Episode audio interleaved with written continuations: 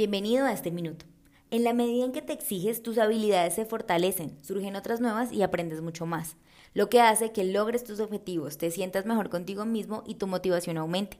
Pero cuando te quedas estancado y no te retas a ti mismo a cumplir tus objetivos, no adquieres habilidades y no se refuerza tu conocimiento. Eso reduce tu autoestima y dejas de confiar en ti, llegando al punto de parecer resignado a tu propia suerte y sentir que nada te es motivación. Para ser mucho más eficaz y lograr lo que te propones, comienza entonces a pensar que si en algún momento algo no se dio o no cumpliste tu objetivo, eso no es igual a que seas malo para todo en la vida, sino que más bien es una oportunidad para reconocer que en ocasiones somos débiles y que eso no está mal. Con cada momento de fallo, de error, de caída, vamos puliendo habilidades y adquiriendo nuevas. Ahora bien, esto no es igual a decir que después de caer vas a lograr todo lo que te propongas, sino que le vas a perder el miedo a caer, porque sabes que es una oportunidad para aprender.